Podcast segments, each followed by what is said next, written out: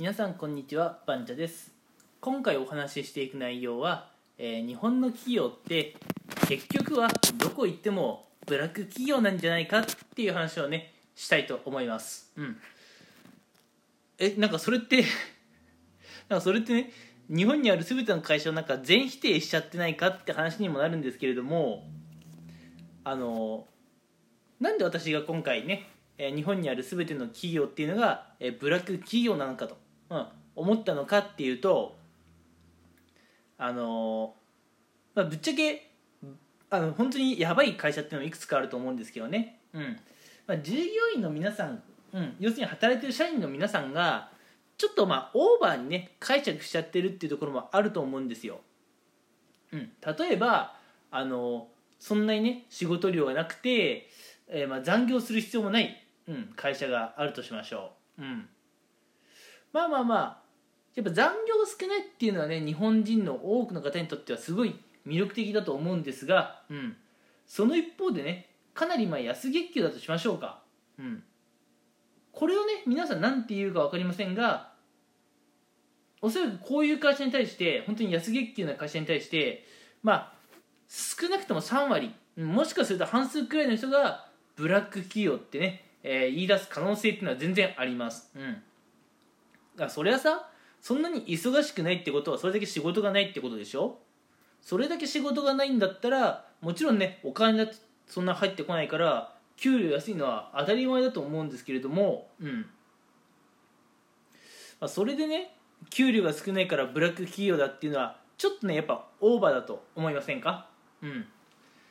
他にもやっぱ例はありますよね。今度逆パターン。うん。給料はめちゃくちゃある。うん。ボーナスだってがっつり出るしうん。けどほぼ毎日残業しなきゃいけない。そういう会社もね全然あると思います。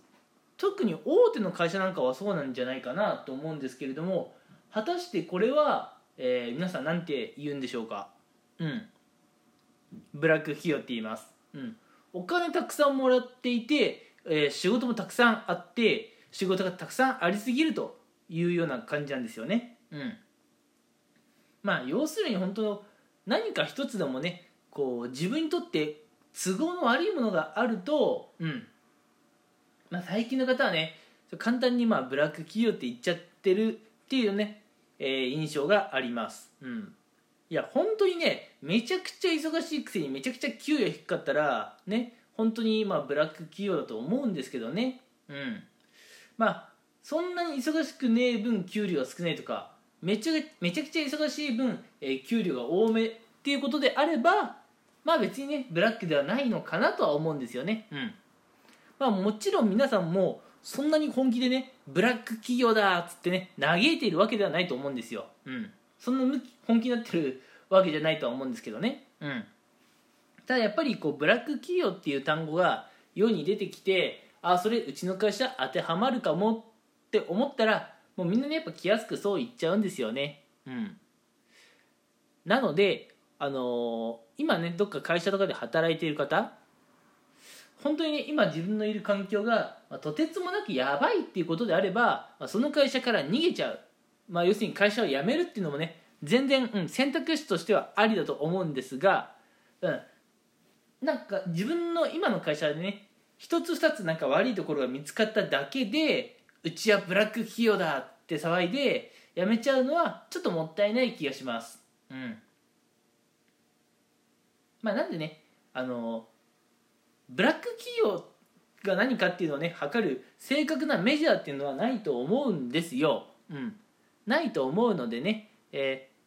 まあもしねあの今の会社とかに少しでも未練があるんであれば、まあ、簡単にね、まあ、ちょっと会社を辞めちゃうっていうのは待った方がいいのかな、うん、本当にブラックだった場合はもう早々に逃げた方がいいんですけどね、うん、というところで、えーまあ今のねこう 日本の働いている会社員の皆さんは、うん、一つ二つでもね何か悪い点があると、まあ、すぐ、えーブラックだって騒ぐ傾向にあるんですけれども、うん、まあ、えー自分のね、えー人生のキャリアプラン、うん。まあ、その会社で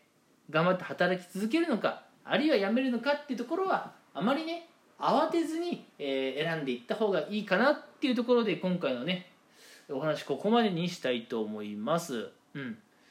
ま、最近じゃね退職とか転職っていうのもね全然珍しくない話、うん、そういう時代になってきたので、えー、皆さんね自分のキャリアプランしっかりね考えながら日々過ごしていったらいいのかなと思います。うん、